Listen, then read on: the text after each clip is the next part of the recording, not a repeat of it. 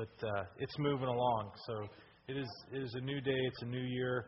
What God's doing in the house prophetically in the natural, let Him do it in your life also. If there's places that need to be renovated, just let Him do it. You know, there's there's some stuff sometimes that we I thought about that with the church. You know, there's some stuff here that it's like, oh, it's it's kind of cool because it's old and it's it's got some history and it's got a story behind it, you know. And then there's a whole bunch of stuff that was just old and it it needs to go.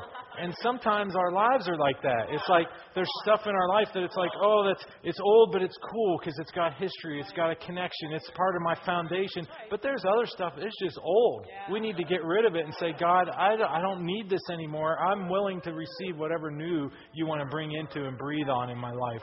So even as we're doing that in the natural, let Him do it in your life in the spirit too.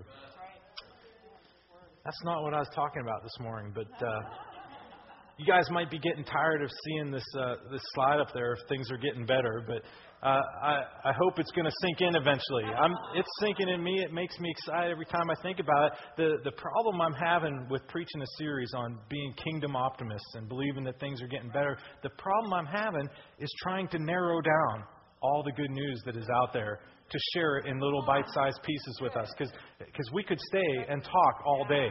There, there is enough good news going on in the world today, if you know where to look for it, uh, that we could be talking about all day and what Jesus is doing. And again, I mentioned this last week. This is not necessarily a series on how to help people process and deal with painful situations. Because there still are bad things that happen in the world, right? Anybody knows somebody that's going through a, a, rough patch right now? There are still ups and downs. We need the body. We need the word. Okay, so that, that is part of dealing. Everybody say, I need the body. I need the body. And I need the word. So, so there are things, there are difficulties we will go through that we need to be with each other and help lift each other up. Weep with those who weep and rejoice with those who rejoice. But what we've been doing with this series is overall our outlook where we think the world is going, where we think the church is going, what Jesus is doing in the earth today, to get our eyes on that, to lift up our viewpoint a little bit and see that it is getting better, that the kingdom is prevailing. Keep our eyes on Jesus in the big picture.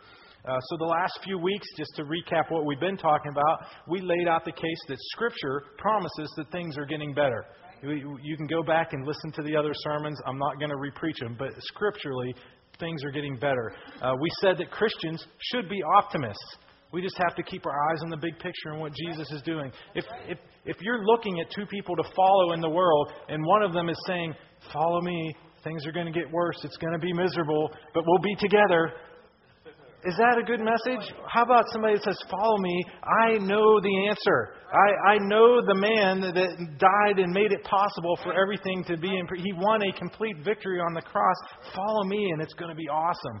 That's the message the church is supposed to have. We are supposed to be bearers of good news. We have a testimony to share into the world. We, uh, we talked about this a little bit. Light and dark cannot coexist. When, when the light comes, what does the darkness do? It flees. How many of you have ever heard somebody those stand up and say, "Well, as the light gets brighter, the dark gets darker"? Pretty sure the Bible says, as the light gets lighter, the darkness flees. So look, look at your neighbor and say, "Just shine." You want an answer for the darkness that's in, in the world today? You're it. Start shining, and the darkness has to flee. It cannot coexist. It doesn't. You know, we didn't turn the lights on the sanctuary this morning, and then Bill says, "Oh, you know, hey, ushers, it got really, really dark back there in the corner as soon as we turned the lights on. Can we go take care? As soon as the lights came on, the darkness left this place. That's what God is doing in the world. Yes, there is still work to do, but we need to have an optimistic outlook in confession because we know the answer. Uh, last week was an interesting one. We talked about the good old days weren't really that good. We, we looked at some actual data from, you know, anybody ever hear anybody say, oh, if I could have just been alive when Jesus was alive, it would have been so wonderful. No. It's pretty much any period before now in history was a pretty crummy time to be alive. We, we are living in good days right now, and they are promised to get better in Scripture. God takes us from glory to glory. He promises increase of His government and peace will not end. So last week we said the good old days weren't really that good. We shared some stats regarding the gospel and, and, and getting us an optimistic outlook of the gospel. There are 2.1 billion Everybody say billion. billion. There are 2.1 billion Christians on the earth today. And they're, they're projecting, uh, most conservative estimates even say within 10 years, there's going to be 2.6 billion. The, the gospel is increasing. We, we looked at a graph that says about a third of the earth's population right now is a Christian. And you're like, oh, a third? Well, that's not that much. You know, that's, uh, there's two out of three still out there. A third is much more than where it started, with zero. When, when, Jesus, when Jesus came and walked on the earth, there were no Christians yet. There was zero of the world has, had been won for Christ. About 70 years after Jesus had walked on this earth, there were still 360 non Christians for every Christian on the earth. That's right. Today, 2,000 years later, there are two non Christians for every Christian on the earth. Yeah. You, you just you win two people. Yeah. Every, everybody in every Christian in the world would win two people. That would be it. It would be over. So we shared some good news about the world's population and what's happening with the gospel. Uh, we said Colossians 1 6 says the harvest is evident and gaining ground. Yeah. And that's what we ought to be looking at. So today I want to share a little bit about what other progress has the kingdom been making. Uh, here's a couple quotes for you. Uh, this is uh, Khalil Gibran. Who knows who he is? Everybody has some Khalil books on your shelf. You know, Rod. Ah, I didn't know this, but he was like the, the third largest selling poet behind Shakespeare. Yeah, so he lived in the 1830s to 1920, somewhere in there. Khalil Gibran, he said this The optimist sees the rose and not its thorns. The pessimist stares at the thorns, oblivious of the rose. What are we focused on in what's happening in life? Are we looking at the thorns? Are we looking at, oh, the devil's really having his way over there? Or are we looking at what Jesus is doing? That, that, that is good theology right there. And Khalil wasn't even a Christian. He was, he was a Baha'i, but he struck a vein of something there that is gospel truth. We need to have our eyes focused on what Jesus is doing. The scripture tells us, keep our eyes on Jesus. Who is he? The author and the perfecter of our faith. That's who we need to be looking at. Keep our eyes fixed on heaven. There are things that we are supposed to be looking at that we are called and obligated as Christians to be focused on. Think about this, this statement right there. That could have been the story of Peter walking on the water. Yep. Come on. Yep. The, the pessimist sees the waves and the storm and starts to sink. The optimist says, you know what? Things are getting better because the answer's here. I'm going to keep my eyes fixed on Jesus, and everything is going to be okay. That's what we're called to do in the world. We're called to look at where is Jesus at work? What is he doing that I can keep my eyes on him? And then, no matter what starts swirling around me, no matter what tries to distract me, I see him. I know it's going to be better because the answer's here with me. How about uh, this cartoon, the next slide? He, the guy's looking at a book in the bookstore. It says, Break the Cycle of Negative Thinking. And he says, I'd read it, but it probably wouldn't do me any good. Man, those of you that didn't get that, you're like thinking, uh, how many of you know as Christians we need to break the cycle of negative thinking? There, there is some negative thinking that happens and it starts to take root in our minds. And what does negative thinking do? Negative thinking begins to become negative confession. What does negative confession become? Reality. Because you have authority. You, you have the power and the authority of Jesus Christ resting upon you. The power of life and death is in your tongue. And if you let negative thinking begin to produce negative speaking, it's going to produce negative outcomes. That's right. That's right. That's a good word right there, Pastor Chris. I'll try to think better. You know the best way to think better? Start reading this book. and, and come into agreement with what God says is, is happening in the world and the power that He has.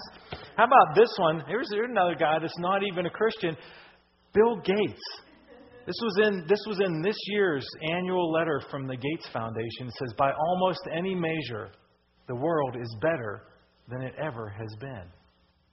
If someone who's not a Christian can say that and have that outlook on life, and we have such fantastic promises, we have all the riches of heaven at our disposal. Right. Should we not at least have some better outlook to share with people than even what a non Christian could come up with? That's right. See, some of you are thinking, well, Bill Gates, of course he can say that. He's got billions. He said that because he does all this work with their foundation. They, they give away more money than I've ever made in my life every year.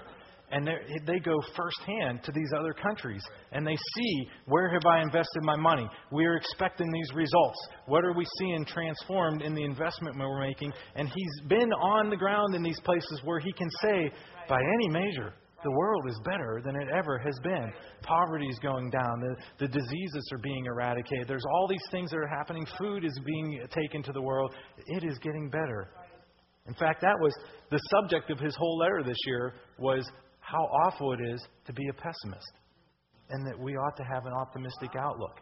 And he says in the letter, he says it's actually, there is work to do. It's hard. It doesn't happen on its own.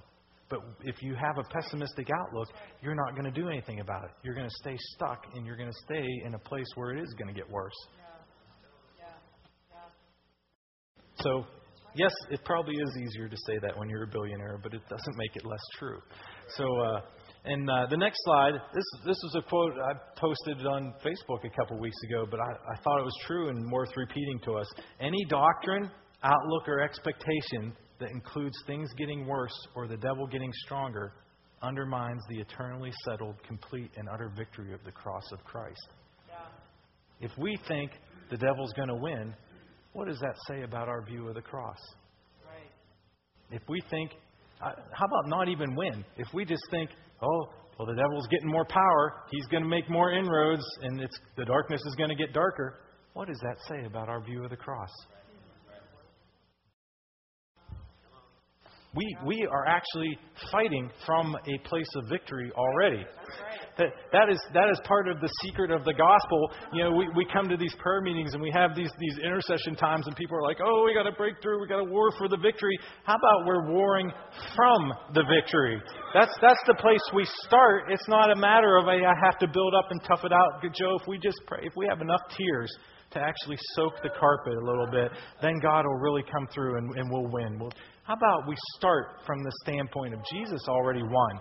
I, I don't know why I don't see it in its fullness and completion here yet, but I know He already won. It's settled. He actually said, It is finished on the cross. He didn't say, I, I gave it a good start and you guys take it from here. He said, he said, It is finished. That's the place we're starting from. anything other that any other outlook that we have that says it's going to get worse, that says the devil's winning, Jesus, Jesus is going to have to beat the devil again, it undermines the cross. That's right. Can we please stop doing that? Yeah. Yeah. All right. Here's a good scripture for you. James chapter 1 verse 16 says this, "Do not be deceived, my dear brothers." So he's he's not wanting you to have the wool pulled over your eyes. Don't be deceived about this. He says, Every good and perfect gift is from above, coming down from the Father of the heavenly lights, who does not change like shifting shadows.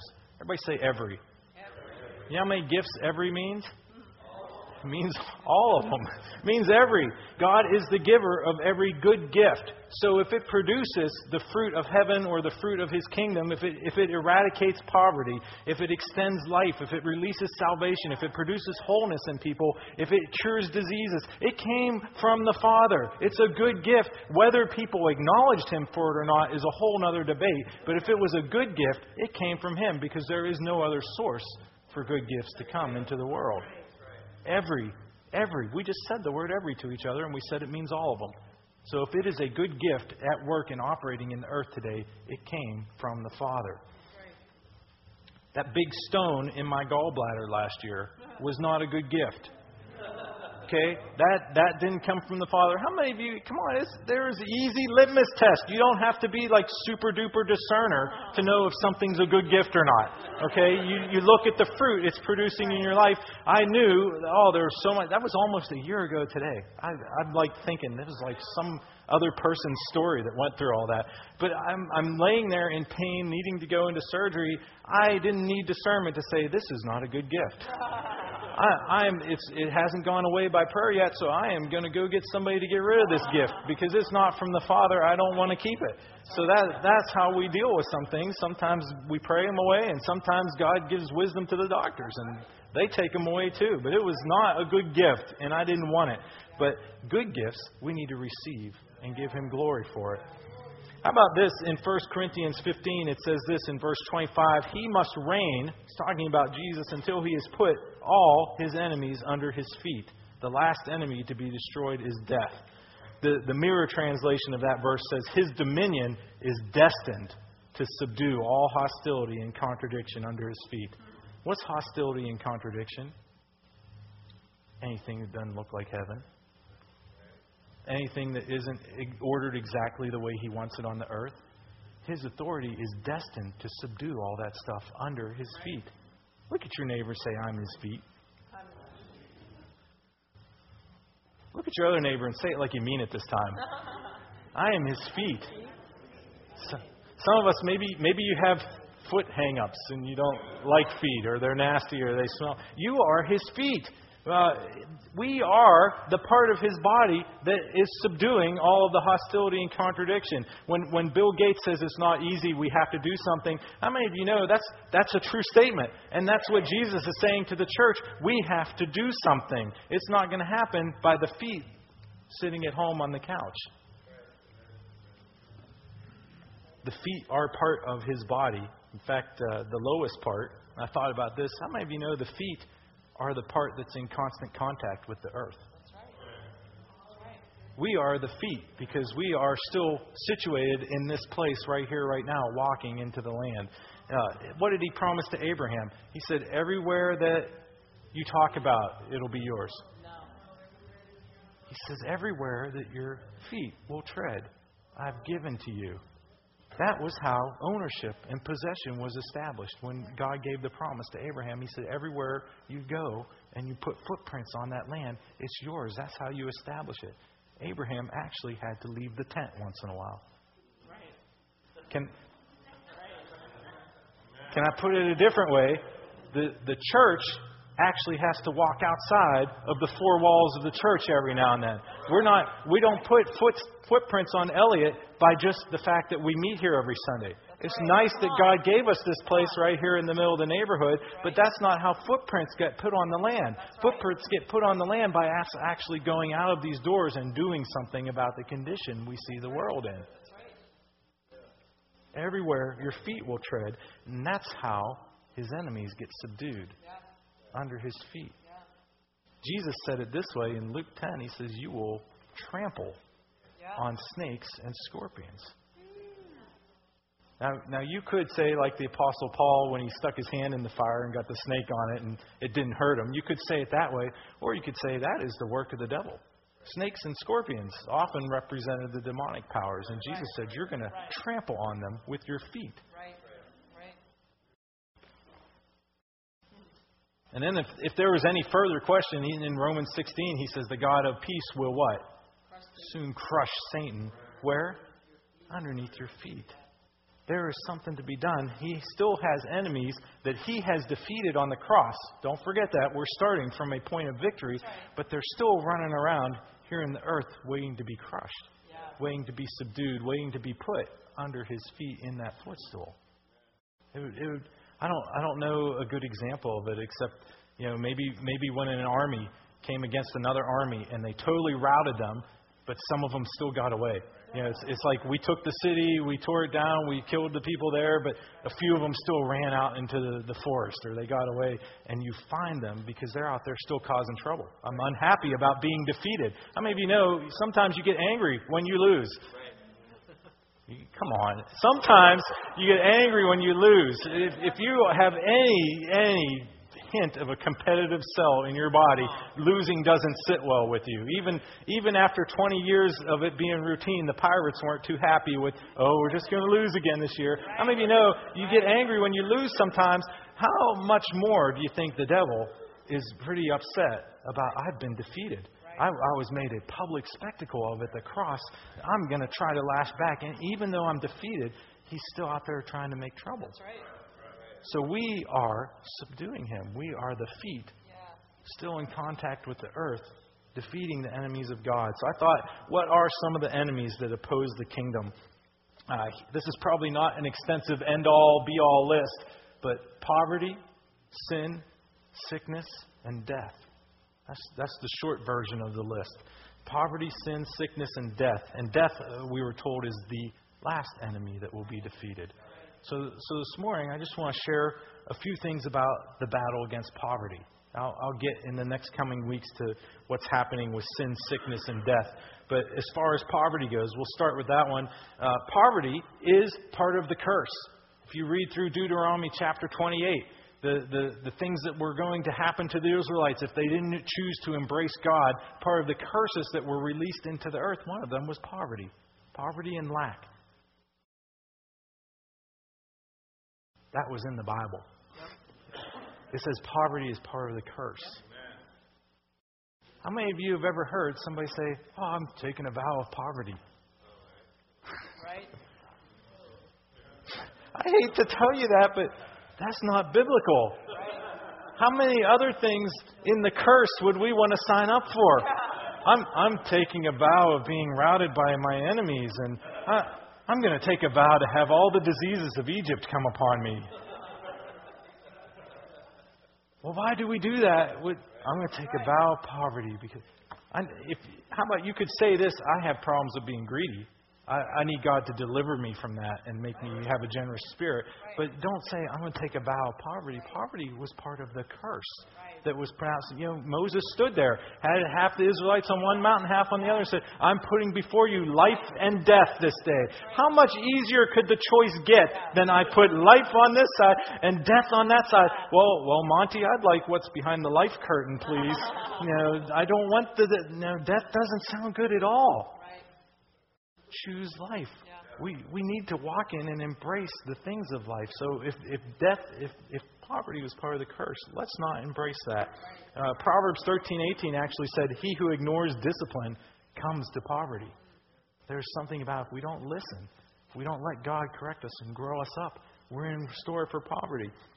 In Mark chapter 14, uh, you remember the story Jesus uh, was telling him because uh, he was having some very expensive perfume poured on his feet. And they were all ticked off about it. Hey, we could have done this and that. And then he says this to them in John chapter or Mark chapter 14, verse 7: The poor you will always have with you. And he says, and you can help them anytime you want, but you will not always have me. So he's telling his disciples, hey, this is okay for this moment because I'm here with you. That I'm in the flesh. I'm right here. This is not after the day of Pentecost. I've ascended. You've got my spirit. This I'm here in the flesh. I'm still with you. Take some time with me. It's okay to lavish this on me. But he didn't say, don't help the poor ever. He, he said, you'll have, there'll be plenty of time for you to get to that. Take the time with me now. But he didn't say, don't ever help them. And he didn't say, your help to the poor won't be effective. You, you can help them anytime you want. So as soon as Jesus left, I think an expectation was, hey, you'll get back to the poor now. Right.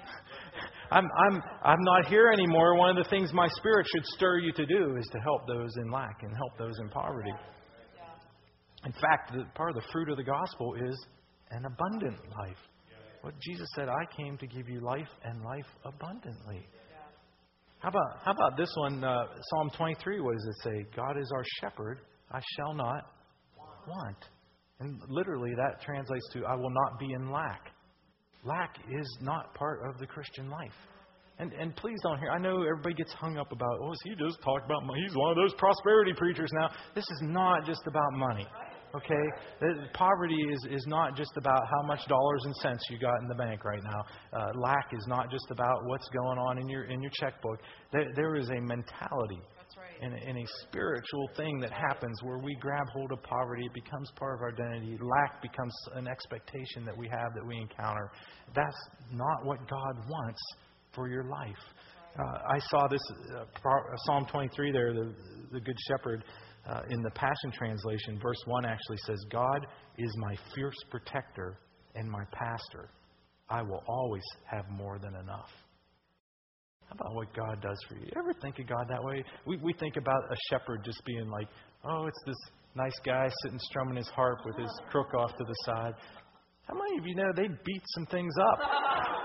God is my fierce protector. He is the one that's watching over you. He doesn't want you to be in lack. He wants you to have enough for your life so that you don't. He wants you to seek the kingdom and not worry about all the other stuff. Because he said, Hey, you seek me first. I'll take care of that stuff. What other stuff? The stuff we were just talking about, guys. You remember that? You know, what are we going to eat? Where are we going to sleep? What are we, what are we going to wear today? That stuff. I'll take care of that. You seek me first. All right, so what's been happening as the kingdom's been released the past 2,000 years? What's been happening with poverty? Go to the graph. This is just since 1990. Uh, there are almost 2 billion people living in extreme poverty. So when they when they say extreme poverty uh, in adjusted dollars, the world was these are number of people that were living on less than a dollar 25 a day.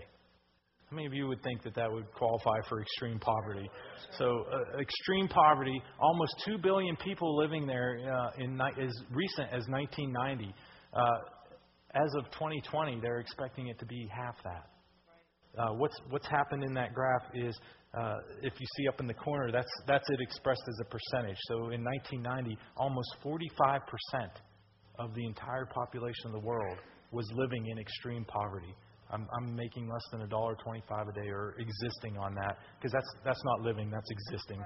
You know, when when you're only got a dollar twenty-five a day, and uh, what's happened is it's gone down to less than twenty percent. It's almost in half. Now, that's good news.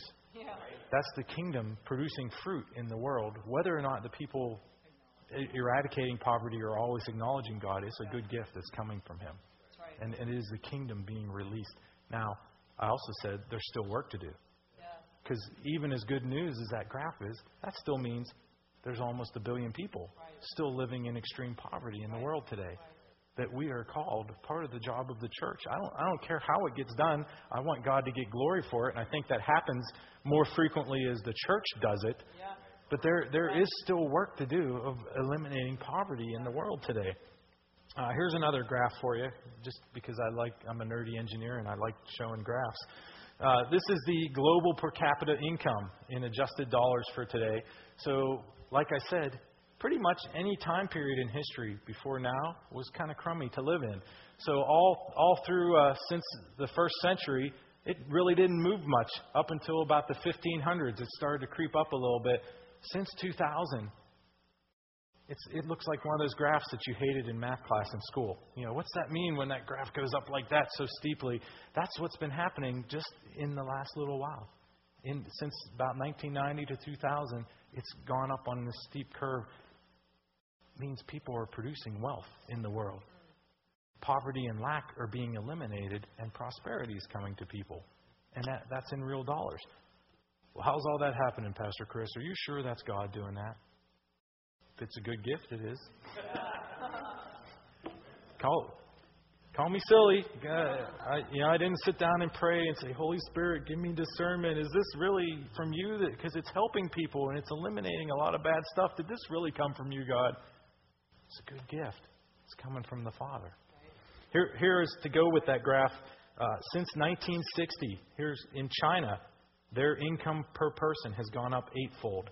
Uh, India's has quadrupled. Okay, so the, and these are places where billions of people live. Okay, and and somehow wisdom has been released into the earth to allow them to prosper. I think wisdom comes from God too. Any other people agree thinking that? Uh, Brazil has almost quintupled, so five times just since 1960, their income per person has gone up that much. Uh, the country of Botswana, how many of you know could point to Botswana on a map? Or at least you know, hey, it's in Africa somewhere. Uh, Botswana has seen a 30 fold increase in their per person income just since 1960. I think there's good things being released into the earth. Uh, this was actually a quote from the, that Gates letter from 2014. It says, There's a class of nations in the middle. So people have come up out of poverty and they've, they've become at least middle class. He says, There's a class of uh, nations in the middle that barely existed 50 years ago, and it now includes more than half the world's population. So some people have been lifted up out of the dust. I was in squalor. I was living in, in poverty, extreme poverty, not just poverty. We, we, our definition in America is so skewed. Okay, we, we make less than $15,000 a year. We are in poverty. Maybe you know, in most of the rest of the world, that would be like, we make $15,000 a year, ka-ching! You know, we've hit the big time. This is awesome. So, so we get a little skewed in our thinking, but what is happening throughout the world is God is lifting people up out of the, out of the dust and the squalor and the misery that is released in the earth through the curse. So, some other bad things that happen because of poverty. How many of you know poverty contributes to malnutrition?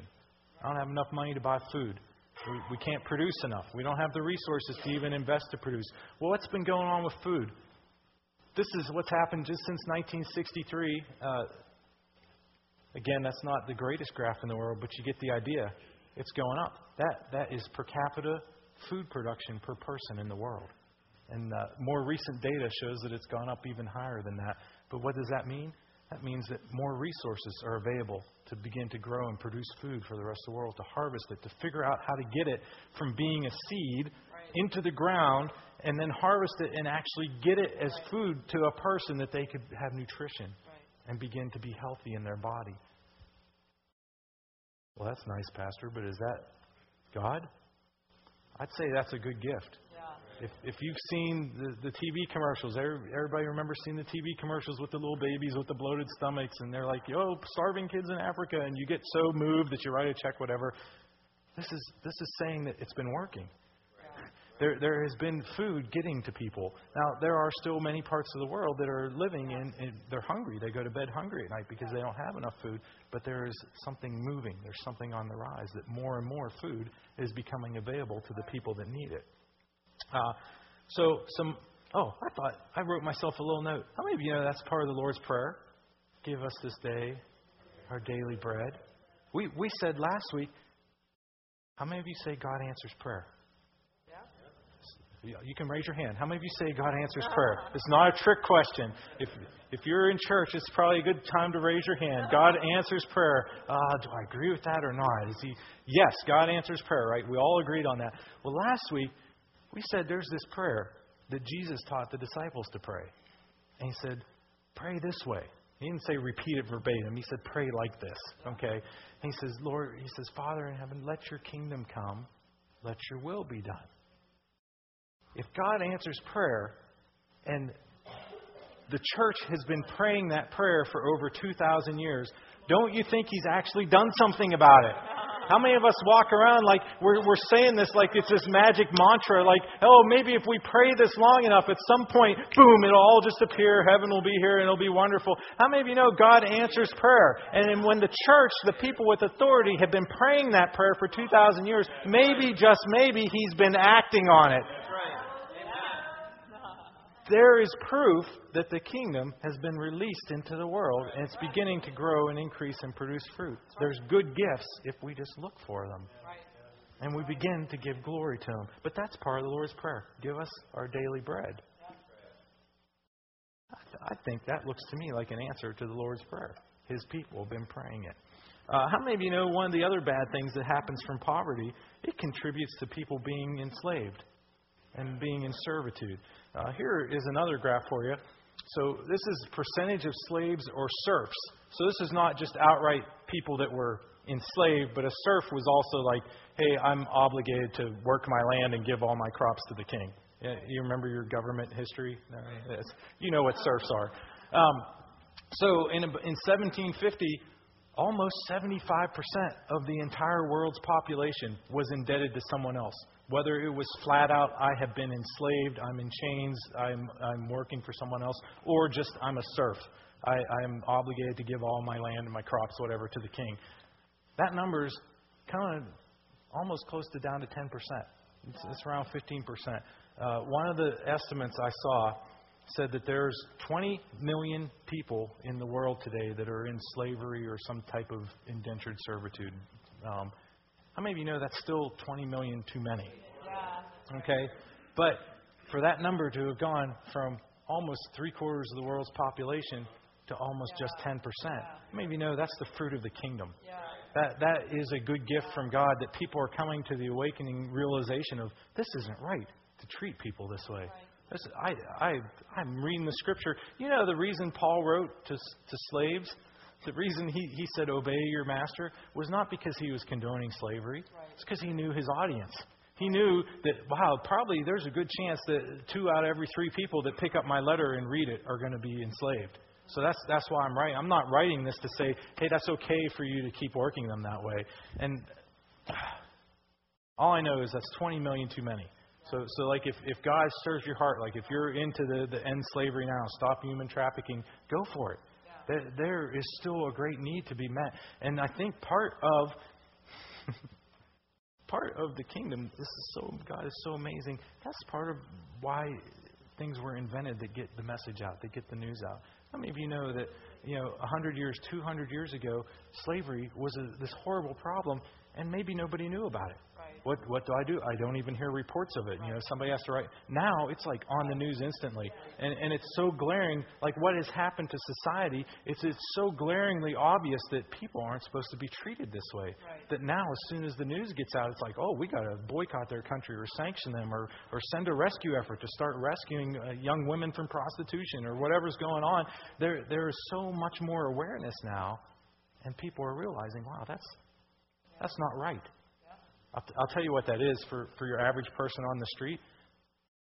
That's the image of God that was created in them. That might be buried, it might be put, it might be under a bunch of stuff, but it's in there. There's something stirring in them that says that's not right. They, they may not be able to articulate that's not godly, that's that's not the Lord's will, or that's not what Jesus would want, but they just know something inside them says that's not right. How many of you know even something like end slavery, stop human trafficking, could be an open door to, to share with somebody the gospel? Just say, oh, let me tell you why that bothers you. Let, let me tell you why that's not right. You know, and, and even if they're not a Christian yet, just beginning to speak to that spark that's in them. There's something that's stirring in them that, that they know that's not right. I got one more graph. You guys okay for one more graph? I haven't taxed you too much and made you have flashbacks of horrible math classes. And uh, poverty keeps people uneducated. I got to work. I don't have time to go to school. I can't learn anything. I just got to get in the field. We don't have enough. I got to go work, work, work, whatever. Poverty keeps people uneducated. So this graph is the world's literacy rate from 1970 to 2015.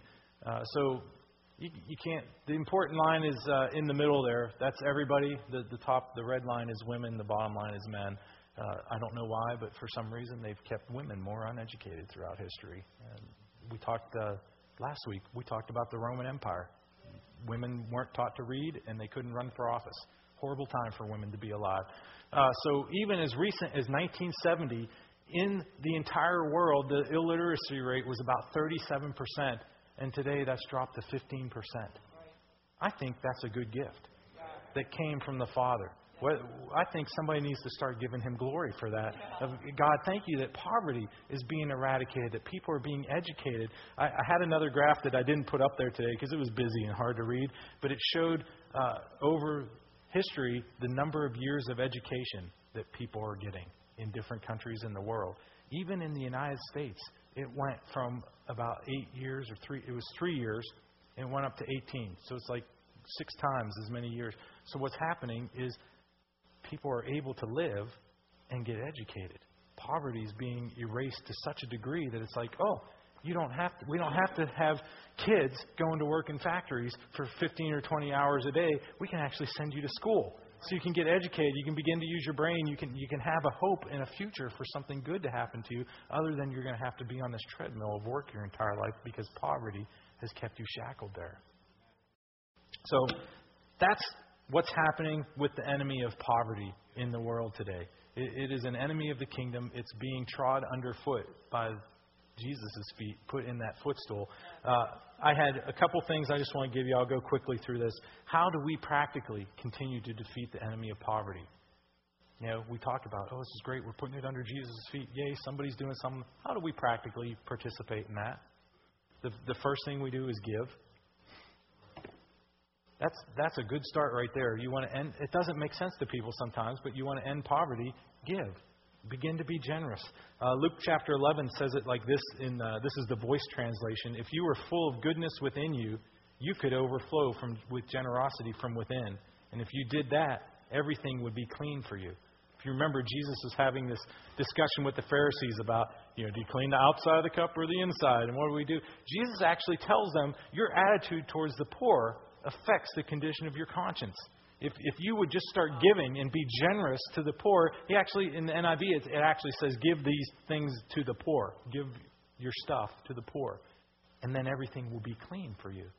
There is something about it as we begin to cultivate a, a lifestyle of generosity and sow into the lives of the poor and the needy, it actually affects something in how we view God and our relationship with Him.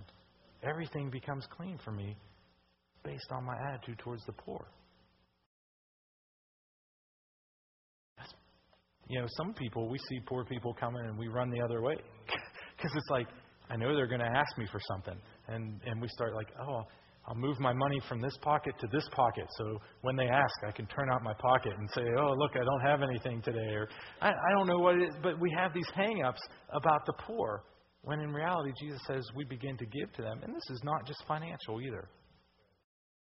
There, there is more to giving to poor people than just finances. If you're stingy, you will find yourself, because it affects the condition of your conscience. If you're stingy, you'll find yourself walking around in condemnation, feeling, feeling this guilt, continually suspecting other people's motives. Anybody, anybody ever find anybody like that? If you're stingy, you, you always you begin to suspect that everybody else is after your money. I'm, I'm, why is he? Why? Why are you asking me about that? Is because you want something. In reality, what it is is because of our own attitude and our own condition in our heart because we would be after somebody's money ourselves. We need to give. Where do I give? Well, give first to the church. We help poor people. That's, that's where we're supposed to be sowing first. Give to missions. Better yet, go on a mission trip and find poor people to give directly to. That's a good opportunity also. Look, look for people in need. How many of you know it's good to give to the church, but it's also good to find people in need and give directly to them? There, there is something rewarding in that. And, and when I say that, don't, how do I say this nicely? It's not about, here's $5 so you'll go away now. I, I think giving directly to the poor, if we want to really make a difference, includes investing our time in their lives. Hey, how many of you have ever actually had somebody ask you for money and you've done the whole, hey, can I take you to buy something to eat? Yeah, I'm not going to give you any money, but I'll give you something to eat. That number one, that's that's a time investment saying that you care. Number two, that's a motive exposer. was, was the person really hungry, or were they just like, hey, I make so much money panhandling, I don't have time to take a break to eat. just just give me something, or I'm going to move along. Um, when we actually invest in people's lives, that actually shows something different than just, here's money, go away now. It's almost like you're bothering me. I'll give you money just to go away. That's not right. But look for those in need and give directly to them. Uh, I think the other way that we practically defeat the enemy of poverty is to disciple people. Not just giving, but actually teaching them. That was actually part of the Great Commission. What did Jesus say after he said, Go into all the nations and make disciples? He said this in Matthew 28 20, and teaching them to obey everything I've commanded you. There is part of teaching that needs to happen in people's lives. If we want to get them out of poverty, we will teach them. What, what you guys remember the old saying, right? Give a man a fish, and you feed him for a day. Teach a man to fish, and he'll sit in the boat and drink beer all day with his buddies. That's is that how that goes? That's that's how that goes, right, Joe? You, you know what the cliche is, though, right? Because if you give somebody a fish, you're not helping them. We are called to eradicate poverty, not enable it. And sometimes the way we go about trying to deal with poverty continues to enable it because we're like, oh, here's some, some money. You know what? I'm going to see that person next week because I just gave them some money and they know they can come ask me now.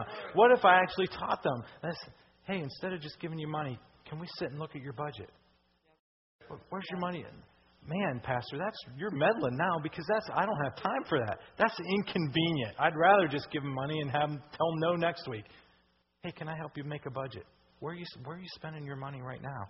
Hey, you know that's not wise to spend your money on that stuff, or it's not wise to do this. That's much more productive in someone's life. That's making a disciple. That's right. That's teaching them to escape the cycle of poverty they've been in. That's getting them out of that mindset. It may or may not change the balance of their bank book right now. But it's breaking that mindset of I never have enough. I don't know how to get out of here. It's hopeless.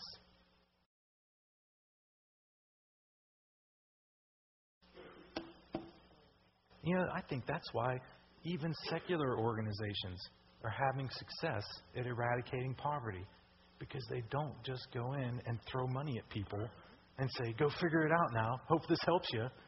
They teach them. They, they say, hey, we will invest some things, but you need to learn.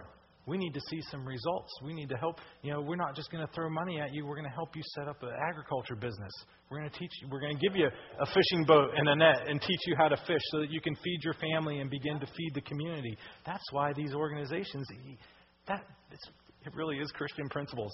Whether, whether they say it is or not, it, whether they're acknowledging Jesus gave us the wisdom to do this, that, that is God's word in action. How many of you know you can get the best financial planning for your life by reading through this book? Wow, look, it says I shouldn't spend more than I make. That's revolutionary. God, you're so smart. Teaching people. It's the Word of God, and it produces every time it's put into practice.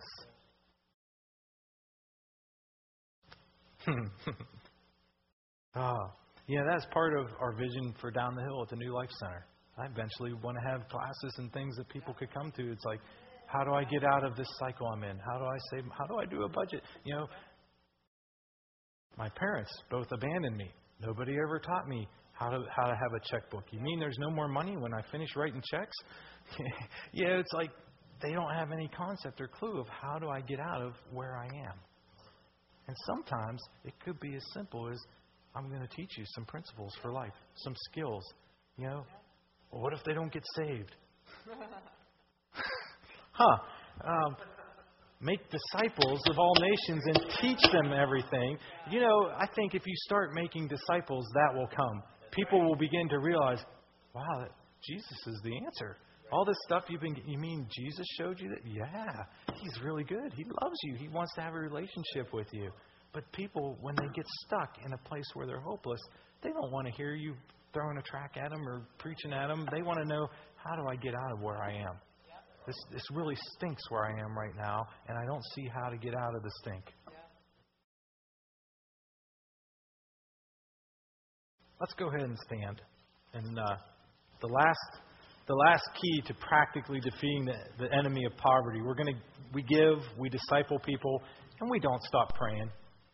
Yeah. That's right. That's that's just obvious right there. That, that ought to that's that's like part of every week's how do you defeat this enemy is we pray. But you know we don't always maybe remember to say it, but it is very practical. We pray, Lord, let Your kingdom come. Yep. So I, I want to pray right now, and I, I want you to think of I'll say it this way it could be you. I, I want us to think of an impoverished person. maybe you know somebody that's not very well off, or maybe it's you. Maybe it's not even financially. I'm, I am, I have that poverty mentality where there's never going to be enough in some area of my life. I, I think my, oh, it's like a big can of worms that just opened in my head. Yeah. You know, how many of you know you can have a poverty mindset in relationships in your family? My family hates me. They're always going to take advantage of me. We never get along. We can't have we can't have whatever holiday together because it's going to be awful. And this mentality of lack begins to creep in, not just in our money, but in every other aspect of our lives. So I want you to think of an impoverished person this morning, whether it's you or someone that you know, and I want that I want you to lift them up before the Lord as I pray for you this morning. I'm I'm just going to pray through the Lord's prayer. I'm not going to say it verbatim, but I'm going to pray through the Lord's Prayer, and we're going to believe that whoever that person is, if, if it's you or someone you're thinking of, God is going to break through because prayer is powerful.